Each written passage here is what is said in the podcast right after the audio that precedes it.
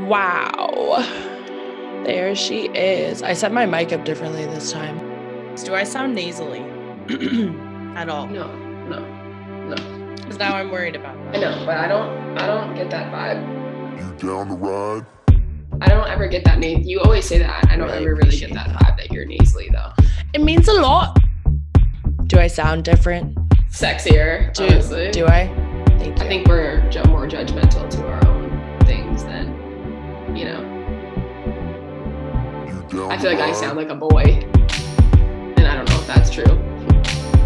No answer. I guess it's true. You know what's funny is in San Diego, we do have such good weather that Ooh. I am constantly in a good mood. It's I better mean- than the Bay Area, right?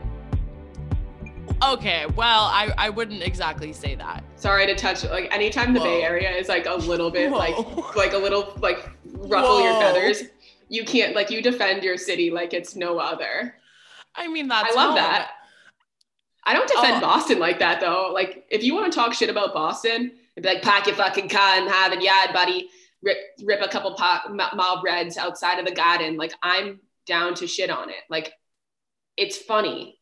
But why you would you want? I mean, there there's aspects of San Diego that are, or sorry, not San Diego. There are aspects of San Francisco that aren't beautiful. But what is so beautiful is that that place is home, and that place is home to so many talented, unique, passionate, neighborly people that actually like fuck with you. It's it's. I was kind of shocked. You know, people are like, "Wait, you made friends in LA?" When I talk about like you and Aaron and stuff, and I'm like, "Yeah, but." when I talk about my two friends from LA. I talk about my two LA friends and I'm like, yeah, I made I made friends and they're like, oh, so they're, you know, they're from LA and I'm like, It's so stigmatized. uh, but no, nobody I even know is from LA. Like nobody's really well, even from no, there. I'm so quick to be like, don't worry, one's from Jersey and the other one's from Boston. Like and then they're both just like, oh, even worse. mm-hmm, sketch. I know. See, that's the thing. But That's the thing, though. Everyone kind of shits on like their home city, but it's like it's what made you you. You know what I mean? Like, yeah, you're well, a different story. 100%. But like, you know, I wouldn't be I wouldn't be who I am if it wasn't for Boston. You know, like honestly, that that you, say, you don't have time for bullshit. You say it how it is. People don't do that here in LA. Like, I am going to be fucking blunt, bluntly honest with you. I'm going to tell you how I feel and that's the fact of the matter people people don't do that out here they're just like hi girl they're like that mean girls thing where it's like i like your bracelet and then it's just like oh thank you. And then she turns around and she's just like i fucking hate her bracelet. That's how i feel like it is that's why people are shocked basically that I ended up with friends that I consider to be true friends and hopefully lifelong friends. I mean, we started a podcast so i think we're pretty close. Legit partners. Aaron and I are still talking to each other after driving cross country together. me and my boyfriend aren't together anymore so after our road trip so There's two types of relationships. two types of girls. We always bring that back to two types of girls every single episode. We can't help it. Well, okay, so I'm genuinely curious. We were talking about Yes. weather, and you were saying, you know, like, yeah, you're right. I absolutely have no idea what real weather, let alone seasons are. So, what was something else that you were shocked about when you moved to California? Because you moved to LA. We actually moved to LA the same time as each other, and that was your We first did. It was time really cute. moving to the West Coast. It was my first. The thing that really took me off guard moving out to the West Coast, it was like, why is there fucking weed stores everywhere? It's like a CVS. It's like it's like a Walgreens. It's just and then it's just like a, me- a medical green and, and it's like you hear it talked about on the East Coast, like oh, it's like weeds everywhere. And then I downloaded that app Weed Maps and I put it onto my phone and it just my phone lit up. Like I was just like, are you fucking kidding me? There is literally I can get weed at a thousand different locations I love that. in one little stop. All right. On the topic of marijuana, let's just get into our trail blazer. Let's emphasize blazer of the week, baby. We got Calvin, Cordozar, Broadus, Junior, baby. He's just a subtle guy. He's a really subtle guy, and he smokes a whole lot of loud. Okay. Comparably, smokes maybe just as much loud as my podcast made over here, Soleil. Um, he's a realist writer in the game. He's an OG gangster rapper. Despite the name, we're talking Snoop D O double G baby. Are you ready? Question is, are you down to ride? Fuck yeah, I'm down to ride, Grace. You know what is kind of funny is you mentioned Snoop's uh his name, Calvin Cordozar Broadus right. Junior. Junior. Junior. Um, but he got his nickname from uh, the Peanuts character Snoopy himself. So he's always been called Snoop or Snoopy when he was little, and that kind of, you know, that's carried through him. So that is universally. Why was he called? Do you know why they called him Snoopy though? Like, is it because he was just like snooping around, just like looking blazed up at all times? Like, is that why they called him Snoopy? Like, I no, we're genuinely, it was like his love and likeliness of the cartoon. His parents nicknamed him Snoopy. Okay. Yeah, yeah. No, this wasn't like his street- parents did. Oh, that yeah. wasn't even like any street cred to it. It no, was just no, no. his parents. Yeah, no, he was genuinely. It was his parents. Well, his mother and his stepfather. His biological dad. Um, he left when Snoop was like three months old. So yeah, he pieced them. But besides that, him and his mom were mad close. Like they were super, super close. I, f- I found a funny fact that she like wanted to keep him off the streets. So she would get on Saturday nights a six pack of beer and they would listen to old records together and like crush a six pack together. So like, and he like loved it. He like was, when he was Aww. younger, he like didn't want to go out. He like wanted to stay in with his mom until he got to high school and like actually started like slinging like crack rocks. But besides the fact, um, he did enjoy that journey with his mom for a while. Well, let's let's back it up a little bit. Let's go into yeah. a little bit more. Let's dive into yeah. Him. Interesting guy. What an interesting life this man has had. He he's not not we all think though. No, and you know, we know Snoop for his music and we know Snoop for mm-hmm. His many TV appearances and most of the time the dude actually plays himself. Like that's so savage. I would Snoop as Snoop Dogg.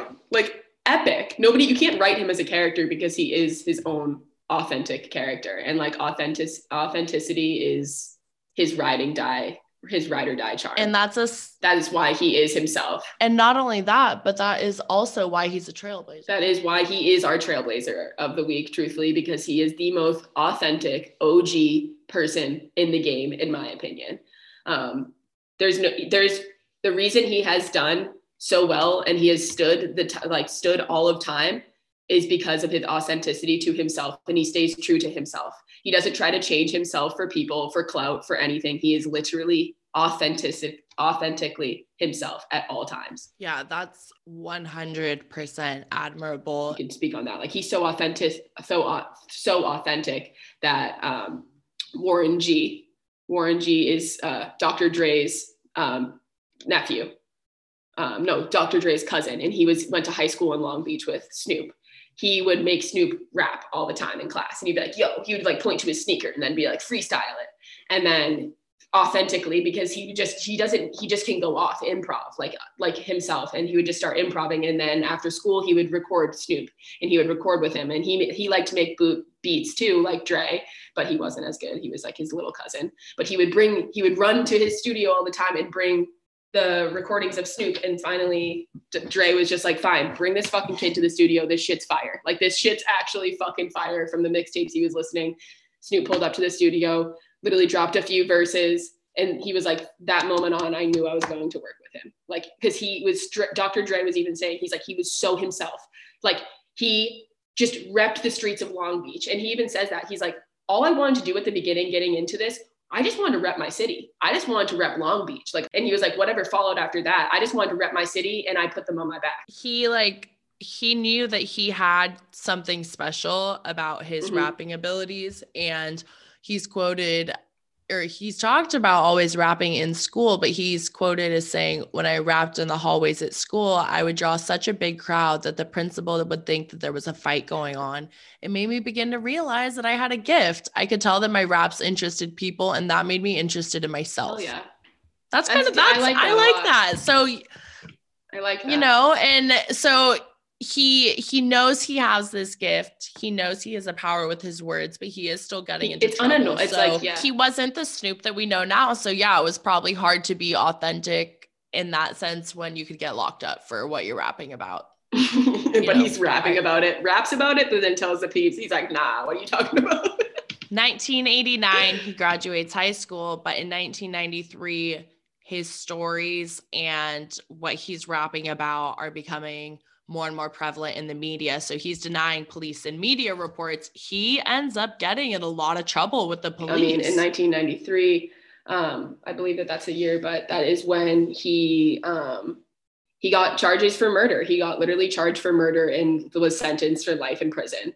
Um, he got uh, Death Row Records bailed him out for like a million dollars and paid his bail.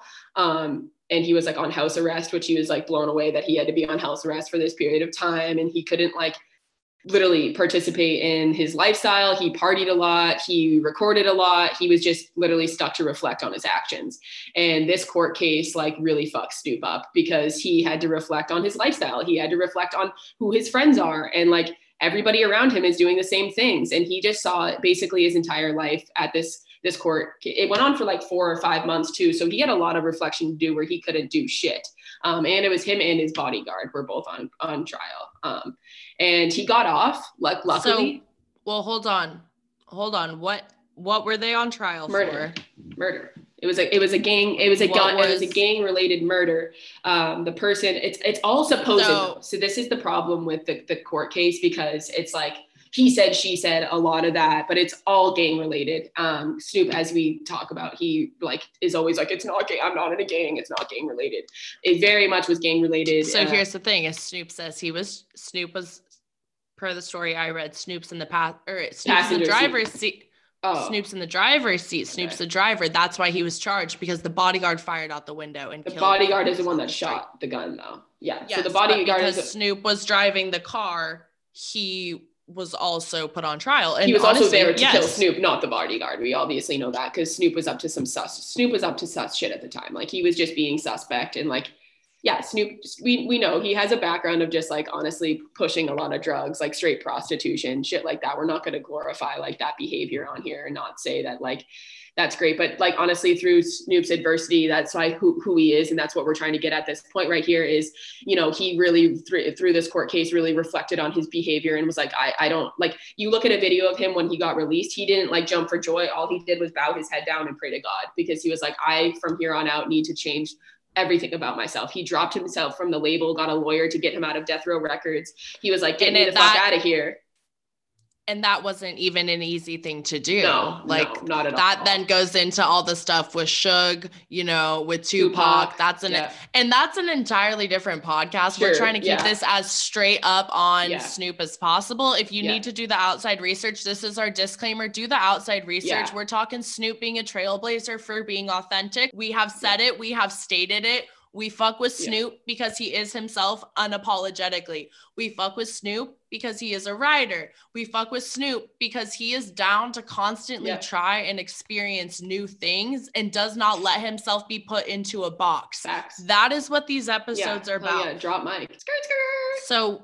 well, hold on. Back to Snoop. So let's just get into like Death Row Records because like that's like where he started off with Dr. Dre. Dre was like gang, you know, he was like in the gang bang life himself. And Dre was just like, yo, he fucked with Snoop heavy. And he was like, they vibed instantly. He can make those beats and Snoop could layer right over them. Super easy. Um, it was a lifestyle that they both like knew that they could benefit from. So they started Death Row Records. Death Row Records was literally like for the OG rappers. It was base it, it, there was so much crime and violence happening at death row records. The name is death row records. Like let's just be real. Like it, it it's not hiding shit. It is pretty straightforward. Let's call a spade a spade and a death row record a death row record. I mean yeah. there's it's it's not it's, that hard. Yeah. It was a it, life it's not that hard. Well that's the thing the is lifestyle it was a lifestyle. It wasn't just a brand. The brand was Mm-mm. because that lifestyle was so authentic. Like that's I feel like, you know, there's there's a connection. They went there. together. together. You were right with the brand thing. Yeah. yeah they weren't trying to fit into a genre. At Mm-mm. this point in time, they were creating a genre and Snoop they was were hell yeah. He was the he was the genre. You know, they Snoop Dogg and Dr. Dre you know, one of the biggest reasons. Tupac. Tupac. Oh, um, Tupac NWA. came a little bit later, but, but Grant. They oh. he came a little bit later, but this is kind of like that overall general grouping of some really iconic, groundbreaking, rough and rugged riders. Oh, riders! Who just fucking blazed trails Yeah. in the music scene. Yeah, and like the emphasis on blazing that trail is Snoop and Dr. Dre, like straight the fuck up. Like there's no there's no way denying this, but they were the first people to get their music into the white communities. Like the first gangster rap music into the white communities. They made it mainstream. You know, like their vibe was so heavy, it was undeniable. And what's really epic about that is Snoop brought the the thug life, brought the OG gangster life into the homes of white people. So you could actually see what it's like to be on the streets and in the hood of Long Beach. You know, you can see what it's like to be in inner city LA. You know, this is this was cultural. This was this was an influx of actually like bringing the black community to life. And it was like Snoop, Snoop and Dr. Dre, you know, like you you guys you guys really fucking blaze that trail. And not even necessarily bringing a community to life, but it was a voice for the community that at that Oh, yeah. point was struggling to grab one. And I'm speaking in terms of reading and retrospective research on you know what was going on in that time is this was not Mhm. that long ago but also like still simultaneously Yeah. before we were gone or before we were born but a part of our history as a country as a nation as a world injustice Oh, yeah. crime. Big time. Big time. Like let's just yeah it, it really was. And like but like you know moment of silence you know for the chronic because that that's the song. That's the fucking song that fucking crossed over and you know made history. It was like the hip hop hit. Yeah literally like literally the chronic. And i love how it was just like Snoop Snoop had like an, in an interview I was listening to, and he was just like, obviously that was a song that made the crossover because everyone knew me. I brought the chronic, I brought that fire, I brought that gas everywhere, and it's like still to this day, Snoop brings that chronic everywhere. Like he even won't even pull up to events if he can't blaze up and he can't smoke at the event, like wholeheartedly. So you know what's funny is that's actually not the first time I've heard that. Another friend of mine told me that, you know, whenever he rolls into the building, he's literally rolling in, rolling a rolling blunt, in, rolling up something rolling to in. smoke. Like there's a cloud, you know, Snoop's in Oh, the yeah. building. honestly like i i actually like i'm gonna say it i had the privilege to kick it with snoop for a night like and it and, and i emphasize privilege like it was when i first came out to la and like yeah the, you're you're hanging around kind of like different like i was hanging around with girls that were chasing fucking clout but luckily one of them was trying to talk to snoop dogg at the time all these rappers and people that i was meeting at the beginning of coming out here was super disappointing and like an actual really big letdown meeting some of these people because you have them all hyped up and then you meet them Snoop Dogg blew my expectations of actually meeting somebody and being blown away. He is so authentic to himself. Like he straight up just was like, "Oh, if you this was the, a charity event, all white people everywhere," and he was just like straight up. They were like, "Oh, we would really appreciate it if you didn't smoke. Like this is a charity auction," and he was like, "Too fucking bad." Wait, so hold on. Was this the event that you were that you met Snoop at? Yes, it is. It is. But he was he invited us to come. Like he was just like, "Yo, I have this event. I want some fucking cool people there. Like pull up." But the event itself was still sick. They, obviously didn't want somebody blazing up there, but besides the fact. So we get there and, you know, Snoop is we get to like actually go on stage and just like actually just vibe with Snoop. He's passing blunts around. Like he has a um, a Saint Laurent bag with little weed leaves on it that is just full of blunts that are pre-rolled. And the authentic part of him is he hangs with his three homies from Long Beach that he's like, yo, I don't, I like to, I bring my, I bring my dudes with me everywhere. I don't like people fucking with me. And like, he's not about, like, he's about meeting new people, but he knows that there's some people that are riders. Like he hangs with his riders because they got his fucking back and they know when people are trying to fuck with him. But what was the realest thing about him is like after his set and we were done, there was like kind of like maybe like 30 people in the the room, right? And slowly as the night goes on, he keeps telling his homies to ask these people to leave because they're not like authentic and he's like disturbed by their vibe. Like girls taking selfies, he'd be like, yo, time to leave killing the vibe. Like literally by the end of the night, it was just me and my two other friends because we were all vibing in a cool, cool vibe. And the funny part is I I was I'm I'm obsessed with Snoop. I've loved Snoop for so long, but I also just like have my background in journalism. So I had so many questions that I wanted to ask him, but I was just trying to be subtle about asking him these questions. And I was just like, how did you stop being like a crip? How did you get out of the gangster life? Like I was just asking, I was like, how did you get to this point? I was asking him all these questions. He was like,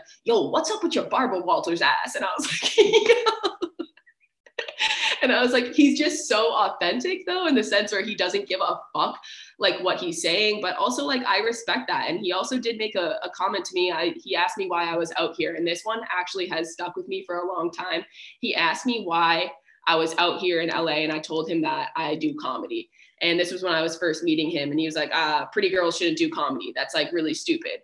And by the end of the night, he actually called me back over to talk to him. And he was like, nah, I fuck with you and you can do comedy. Like, I just didn't know your vibe yet first. Like, I like to vibe people out before I say shit about them, but I fuck with you. And like, he didn't need to say that. He didn't need to do that. He's a real one. And I think real recognizes real. And Snoop to this day, out of everybody I've met out here in LA, like, has changed my perspective and like given me confidence in what I want to do. And he's just so real. Like he's just he's just real as fuck. Fuck yeah. Well, before he was greeting fans and you know having the clout to be able to carry his own weed in and tell the rules to go fuck himself, you know, he was just facts. He Literally was just facts. a young boy going by the nickname Snoopy, born in Long Beach to a mother and a father. Like I said earlier, you know, his biological dad ended up leaving. So he was actually named after his stepfather. So that's the official name, Calvin Cordozar. Like that's that's after senior, his stepdad. Not not a hard not a hard game. No, not at all. But you know, he raised a hard gangster.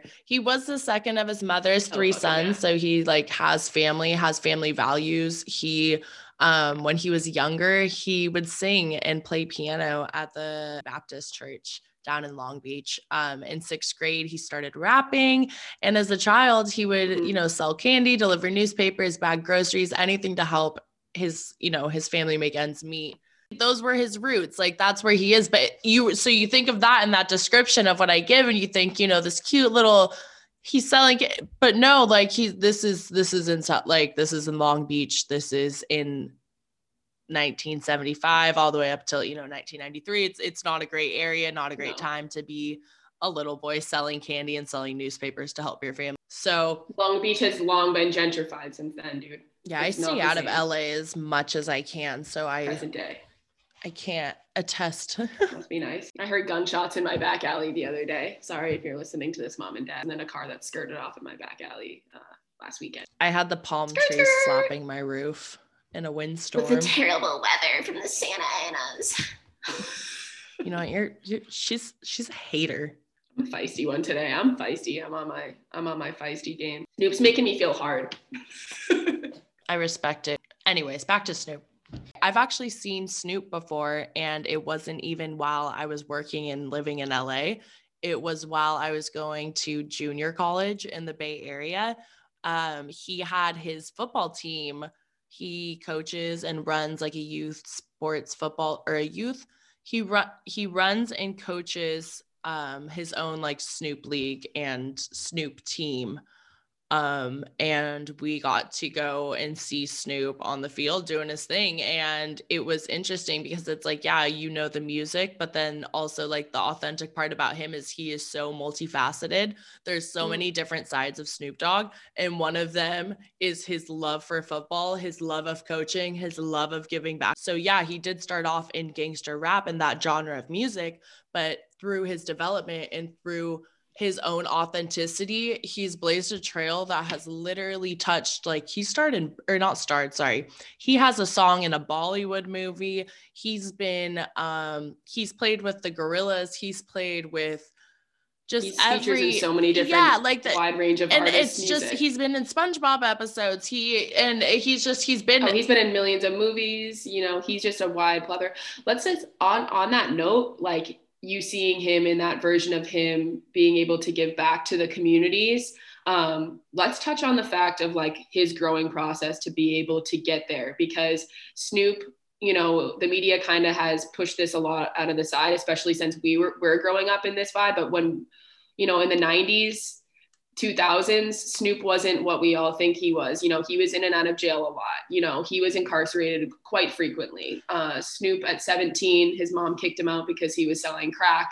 You know like he Mind you- genuinely had a tough city upbringing. Mind you if people were older than us then they could have already you know been exposed or have kind of heard about him on the scenes. But granted we weren't even born in 92 No. i wasn't born until 95 love to always No. drop that in. And you were born in 95 as well and so you know, at the t- like I grew yeah. up listening to Snoop and like because my mom loved him and but we had that fresh image of him. I had like an untainted image of him we didn't know I like didn't we think. didn't know any of his history. Yeah. It didn't it wasn't even like not necessarily age appropriate, but it wasn't relevant to us knowing his music on the radio and even the music being on the radio is kind of a big deal but let's they they were so authentic to the streets and like what they were going through that it was like a true testimony of like their life and like their lifestyle and they had nothing to hide. Like they they should have been maybe hiding a little bit more because the FBI like was straight watching them at all times and like they did end up running into a lot of problems with the FBI and eventually like Death Row Records like definitely got shut down as he's a father now, he's like, you know, I'm like honest with my children, like straight up. Like I tell my kids that I haven't done right at all times, you know, like I fucked up. I'm honest with my kids. I don't want them to be about that, that gang bang lifestyle. He says that straight up. And he's like, I'm honest with them. I tell them, I tell them that that's not a lifestyle that I want. But Snoop basically, he's like, I don't want to glorify my lifestyle. And after that court case, you know, like and him changing his lifestyle over like it's just fucking awesome because he was like i'm turning a new leaf you know like he started making his music. He still raps about that lifestyle and everything and but he raps about it in a very different way. And he talks about it in a very different way. The whole tone of his rap you can see take a whole a whole cho- uh, different change of voice um, because he wants to do things for the better and be a better person. And like that's fucking epic. And like he got blessed, like him dropping his head and like praying after that moment. Like, you know, he avoided a lot of shit that happened to a lot of other rappers that he was involved with at the time. And like he even he would even would have been there for Tupac's death, dude, and he wasn't there. He was supposed to be on tour with him and he wasn't. Like mm. that's called blessings. And that's called when you need to change a new leaf, you're fucking doing that that's a blessing though honestly. That's like that's a blessing and when you're actually staying true to yourself and re- really trying to change a new leaf for yourself it's hard because everybody around him was just like you're being a pussy. You're being soft. You can't do this. You're og you're gangster. What are you doing? And it's like he didn't give a fuck. He knew his intuition was telling him what he needed to do. And that's why he's a trailblazer but like the thing about snoop is he's such a multifaceted trailblazer is mm. like not only was he trailblazing by being authentic he's trailblazing a whole genre of music as well and he's also creating like a style based on others. So rolling stone like they there's a um an article about snoop and one of their music critics um you know he says he has a relatively soft vocal delivery compared to other rappers. Snoop's vocal style Snoop's vocal style is part of what distinguishes him. Where many rappers scream, figurative and literally, he speaks softly. And that's just Snoop's whole thing is he is a soft True that, he does. He has a softness about him, but he's delivering like cold, hard, brutal fucking yeah. truth. Like Soup's it's his voice too. Yeah, like he his voice is like so distinct. You know right when he's on the beat. You know what I mean? You like, know it. He right? lulls you, he lulls you in and you think it's gonna be like, you know, something gentle. Some lullaby. Really like, yeah, it's not at all. Yeah, you're like, oh, whoa. You know, he's literally talking about crip lifestyle. It's like absolutely unreal. He's unreal. He's unreal. Crip lifestyle. Like I know you're kind of like nerdy, but like, would you like, would you fuck with Snoop? Absolutely, I'd fuck Snoop. What? Wait. Would you, you fuck like- with him? You just straight up said you would fuck him, dude. Okay, you're just gonna put it out there. Well, so Soleil would fuck Snoop. 10 out of 10 would with this girl over here. She's blushing. I was asking if you would fuck with him, but you're just actually okay, openly well, just being like, I'd fuck Snoop. Okay. He would he would lay it down. I, he would lay some life changing. If so. if it was as a disclaimer, once again, let me disclaim myself. Uh, if he was Sorry, like, Mom. you know, where it was terms where neither of us would be hated for what, you know, like we're not cheating on anyone or anything like that. Who right, knows? Right. Like it's just a, it's me and Snoop in the moment. Like I would absolutely go for it because I think Snoop, you know, he could teach, no, or he could teach a young dog some old tricks. I love that. All the years of like, improv paying off. But I mean, yes, and that's that's universal. yes, and. Snoop Dogg. Yes, and me. Yes, and doggy style only. Oh, geez. Mate, yeah. I well, mean, wasn't he? Know, he was in porn. He was in porn. Okay, I I don't know if he's been in porn. I'm not gonna make that blanket statement, but what I am gonna say is Snoop has his had his hand in the porn directing.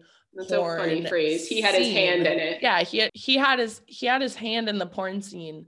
Um, and I'm just trying to find it right now. Give me. She's just trying to put her hand into the porn scene. Mm. You're trying to put your hands all over Snoop D O double G baby. I'm trying to put my hand in. Yeah honestly though like he, he, that that would be a that would be a, a vibe that i'm not sure i could take on.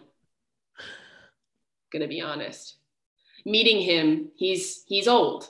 He's he's he's uh he's uh not young you know um gonna just put that out there. But that might not change anything for you. Maybe you're into that um i'm into older guys too so whatever there's two types of girls. We say that all the time. We always bring it back around. there's two types of girls, one that wants to oh fuck Snoop, one that doesn't. Hey, to each your own. I mean, it's not like I'm going out of my way to manifest fucking Snoop. It's more like if the if it right. happened, I would go with oh, okay. it. I'm right here in 2000. Consensually, J, uh, Corleone directed Snoop Dogg's Doggy Style, uh, pornographic film produced by. Okay, Hustler. but but you know what's funny? Snoop put his name as Michael Cor- Corleone, Corleone, an Italian name, which is fucking yeah. unreal. He's like, yo, yeah. I'm Michael Corleone. it's like. Dude, but then after that, doesn't he release another one and goes by a yeah. different name? Uh, I've, you were saying it earlier, but I forget. It was a Scorsese. He like called himself Scorsese, like big, big, basically calling himself like the director Scorsese. He said Snoop Scorsese or something. Snoop Scorsese, like absolutely poetic. The guy is actually, yeah, he's just too much. Honestly, own journeys like with marijuana, like Snoop's so open about it. Like let's let's talk about it ourselves because like weed is super prevalent in like people's lives. Like I know when I first met you, I was blazing like all the time. Like I smoked a ton yeah. because it definitely was helping me process like a lot of anxiety and trauma. Um, and it made me a lot more creative. It helped me with my writing and like finding my comedic voice. Well, some of my first memories with you were us getting like uncomfortably high, pushing at the boundaries. I, I was comfortable. You were uncomfortable. You were comfortable with the sushi day? I was uncomfortable because I was so full and I pants didn't fit. Oh, maybe I just tinged that whole day with I was comfort because of how much sushi we ate. Anyway, I was comfortable and I would talk about being comfortable all the time from smoking weed. And you would tell me how you would get a lot of anxiety from weed. And I'm like, oh, you're smoking the wrong strains, this, this, and this. And like, I would just kind of be blown away that you would get anxiety from smoking weed. Well, it wasn't um, it wasn't even necessarily that I would get anxiety with smoking weed. I had anxiety and I wasn't comfortable smoking weed and putting those two together and not knowing how to smoke like this sounds ridiculous but smoke responsibly and not to like like to enjoy like your high i i don't you know what that means like no no I smoke totally smoking to like your smoking level basically because that level yeah. it, there's a scale and sometimes you can chief more than you can't and so yeah, yeah, I was not on a chiefing spectrum. I'd, you know, smoke half a J or something and be like toasted. And now it's a different story. But that was months ago. Yeah, no, I totally get that. And like it was just like something that helped me for a long period of time like process some trauma but also i did end up finding myself like as we, we've been speaking in previous podcasts is i suppress a lot of trauma and i haven't let myself feel a lot of feelings and instead of letting myself go feel my feelings or go journal them i would smoke weed um, yeah. and I found that I was using weed as a coping mechanism as well. I think that there's really like beauty to marijuana. And I also think that you know you're kind of i was using it to cope. And i would think oh i'll write this better if i have if i'm if i'm high. Like oh i'll be more creative if i'm high. So for me in the past you know like three months or so i haven't really been smoking weed. And i really do like the way that i'm feeling. I just don't want it. I, I smoke it like uh, all every now and then like when i'm with friends and doing it in a social way but when I'm just by myself, I don't need to blaze up because I want to think for the first time and feel for the first time. Not think for the first time, I've been thinking, but I want to feel my feelings for the first time. And I want to do it stone cold sober and feel everything that I've been suppressing for the past fuck, oh, decades of my life. So See, I don't know. I think there's pros and cons. And so you're in your own journey. We'll let's we'll share your process with weed. Yeah. Well, for me, I mean, I'm I just used used to be. I'm a recovering type A. Um, and I just like to have control and I still like to have control, but Mhm. marijuana was something that I totally intimidated me because it it was almost like when you get stoned, you get silly and you know, you always make jokes or people always want to be like, "Oh, you're so high or you look so high or you can't, you know, just everyone comments on what you're doing when you're stoned if you're doing it in a social act, which is typically like your first couple of times, I would assume. That's how it was with me. So uh, like for someone that was always really self-conscious, it was like why would I want to put myself in a situation Oh, where I might I might not anyone say it have- like that. Oh yeah, yeah, yeah. It was like, why would I want to be like a day late and a dollar short? Like, why would I want to be a step Yeah. behind? If weed slows things Uh-huh. down, like, no, I don't want people to have. So that's like that's where I was at. So I didn't smoke it forever, and then I during the pandemic started using marijuana um really frequently and using it with therapy and using it with working out and just using it as another tool. I think that's the best way to say it. Um, another Mhm. tool in a way to grow and heal through life. Um, so it's it's really been a positive experience for me. Granted, I have a gnarly cough from it, and in no way is this, you know, us telling Yeah. you go out and smoke, go find no, weed, nobody's saying that. do whatever is legal in Do your state fuck makes you happy. here's another disclaimer as well do whatever is legal with where you're at don't say that grayson slay on you down to where i told you to go you know pick up an eighth and go grab an apple go have fun I love but how if you, you want go grab an apple. What an old OG trick right there. i mean i snoop dogg i'm Smoking out of an apple is like literally therapeutic. Honestly, it's it's marijuana like, is it's- really helpful though. and and that is you know it's it's just it's a tool and marijuana tool. is something that snoop has advocated for for a really long time and what's Mhm. funny is even before i started smoking weed i actually one of my buddies started working for Eaze when he was a senior in college up at san francisco state. And this was a kid i'd um, grown up with and known for a while. And he started working with Eaze which is a california based medical marijuana delivered company. That was like their old slogan. So we used to, you know, go out and he'd throw us sweatshirts and we'd go, th- you know, put out stickers and spread the word about this weed delivery service. And this was kind of back in the day. This was in like 2015, back in the day, in terms of how quickly weed has just really popped up everywhere and stuff with like Weedmaps. Snoop, funny to tie it back to Snoop, Snoop was actually investing in Eaze back in 2015. So Snoop had his hand in He this knows what's up too. Like if And Snoop he- invested anything weed wise, I'd be like, that's gonna pop off. like Snoop that's gonna grow. own- and you know what's funny is Snoop actually has like his own weed strains and has He does, and his own wine company too. Apparently, yeah, dude, has like just he he's he such a has his- trailblazer. He talks about business all the time, though. He like will bring it up that he's like the. I was looking up quotes and things that of, that he says, and he loves bringing it back into like business people. Like he loves business and putting his hands and feet into like every business platform that he can to make more money and to like just set himself apart from other rappers and such. He's such a connoisseur of just so many different crafts. Like let- let's just be honest, like he's best friends with Martha Stewart. Like he's he's up, he's on He's- some type of grind that's like undeniable. he's a hustler and hustlers hustler, are to yeah, go sure. after it. So yeah, like Snoop and Martha, they've they've smoked together. They're they're they they chief it out. You know, I'd love to see what a smoke sesh with them looks like. I'm curious if they're Me like too. indica or sativa kind of people, if they even care. You know, don't at, at what point I was blazed just, as fuck, dude. I, I don't know. Like I was like on a cloud. I like don't even remember getting home. can someone can someone text me and let me know if they know what strain Snoop? Well, he probably smokes his own strain, honestly. yeah, he probably smokes his own strain. I could look that up. No one has to text me. Can I bring it back to the Bay Yeah. really quick? oh Um, my something, god, of course. Jeez. something that It's actually say- sick up there. It is, but something that we say in the Bay Area is like we call the weed shops the club. So if I you love ever, that. That's yeah, sick. so it's like, oh, we're gonna go to the club. We're gonna go pick up at the club. I'm gonna make a run to the club. Does anyone need anything from the club? So when I actually got down to San Diego, me and one of my girlfriends were both from the Bay. We went to go to the club and we went with one of her friends and he was like, damn, you guys, like that's what you're gonna wear. Cause we were in like sweats, you know, we didn't care. We, we were just running to the club. And uh he was dressed up like you know homeboy he he was dressed up and so dressed to the nines to go to the club to get some flour. he I didn't respect realize that grind. Well, he genuinely thought we were going to a club.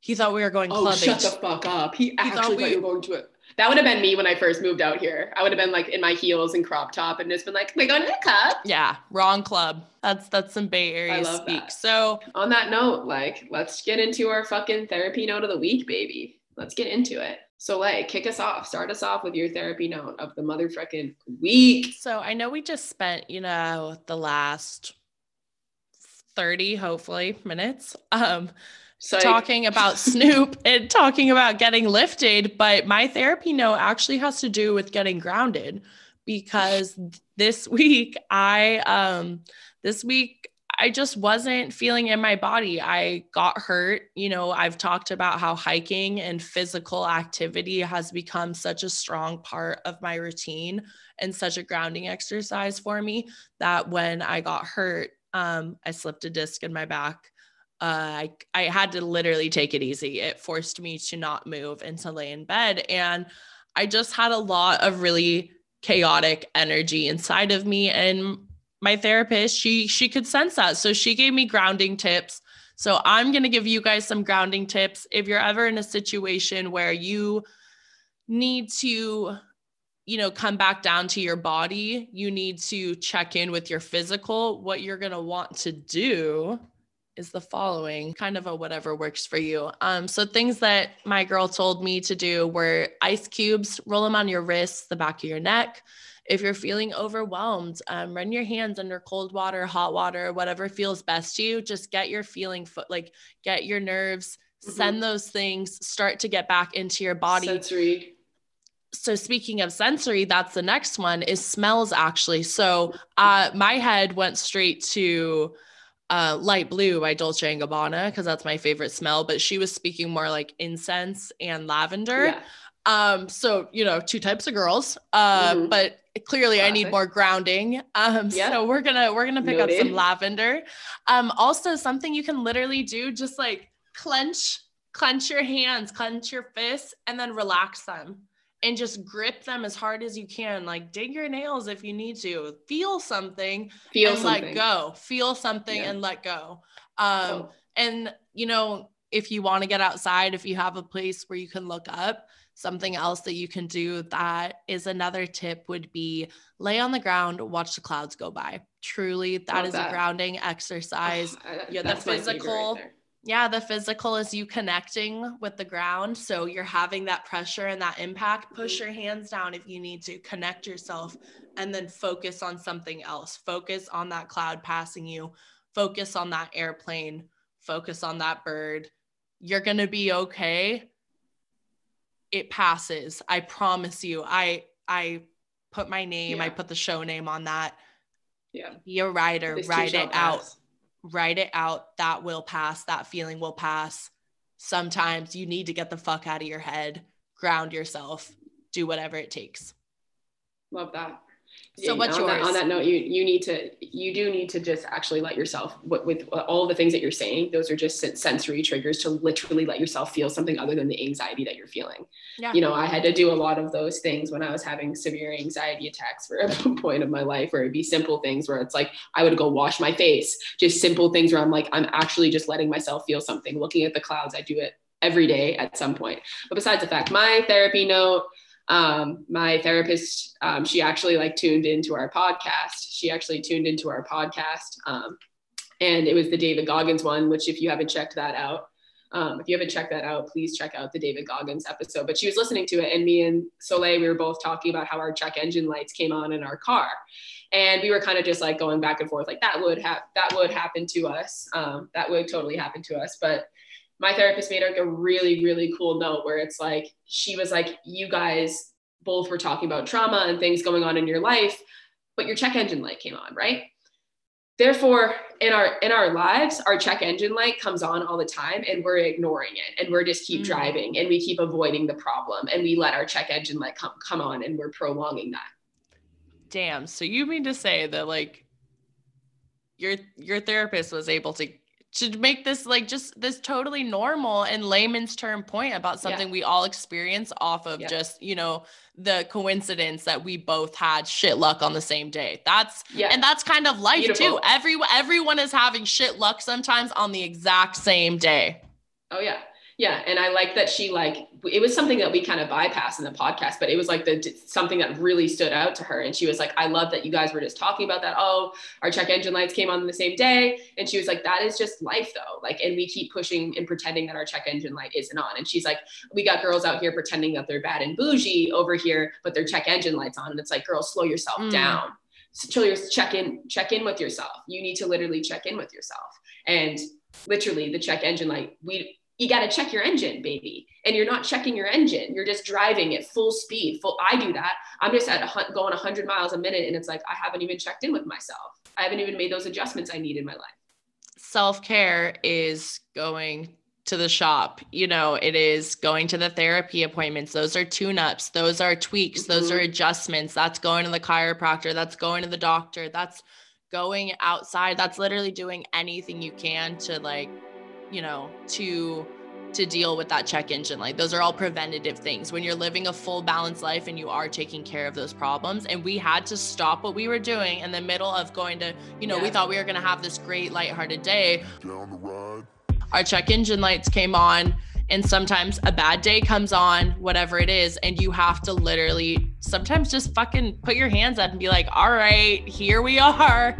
But At least we're together." We yeah, we, we, did, we, we took it, we did it, and then we didn't let it slow her down. We still we went for a nice bike ride. We had a bottle of wine at the beach. We had a great fucking day. We didn't let our check engine light ruin the day. You know what well, I mean? Which at some points in my life, I would have let that be a deal breaker for my day. It would have pissed the, me off.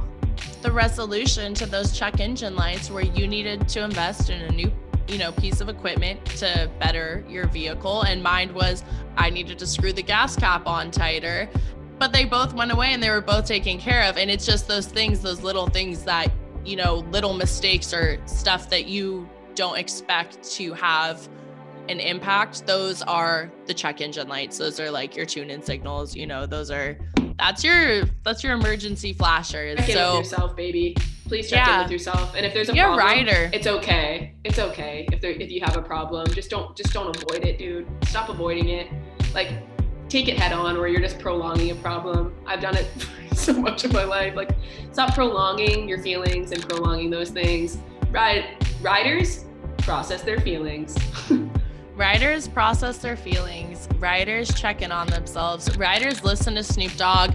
This episode has kind of just ended up a be being a check-in with us too. It is, you know what, this will be our fourth episode that we're putting out. So it's um it's us being authentic. This is our check-in. We're working on it. We're working on Snoop. Um, we're gonna stay motivated. We're gonna embrace flaws in the past. We are gonna stay 100% us. We're gonna grow every day, and we are gonna ride the fuck on out of here. So, Grace, with that being said, peace. Peace. We out, baby. Sweet.